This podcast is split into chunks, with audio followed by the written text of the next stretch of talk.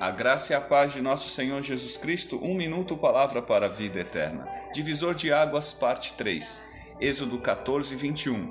Então Moisés estendeu a sua mão sobre o mar, e o Senhor fez retirar o mar por um forte vento oriental toda aquela noite, e o mar tornou-se em seco, e as águas foram partidas.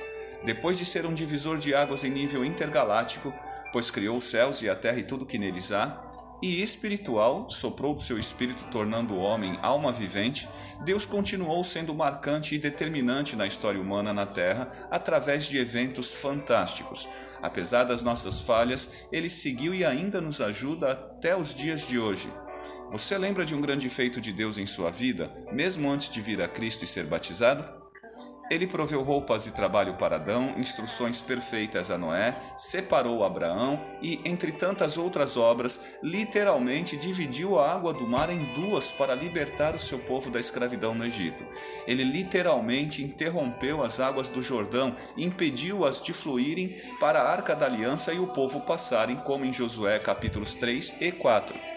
Hoje eu quero lembrar que Ele não só nos trouxe a vida, mas também nos deu de testemunhar e ficar maravilhados com seus grandes feitos e misericórdia, para que saibamos que o universo não surgiu do nada, e sim foi criado, e não por acaso, mas com um propósito bem específico. Isaías 43, 21 Ao povo que formei para mim mesmo, a fim de que proclamasse o meu louvor. Você lembra de um grande feito de Deus em sua vida?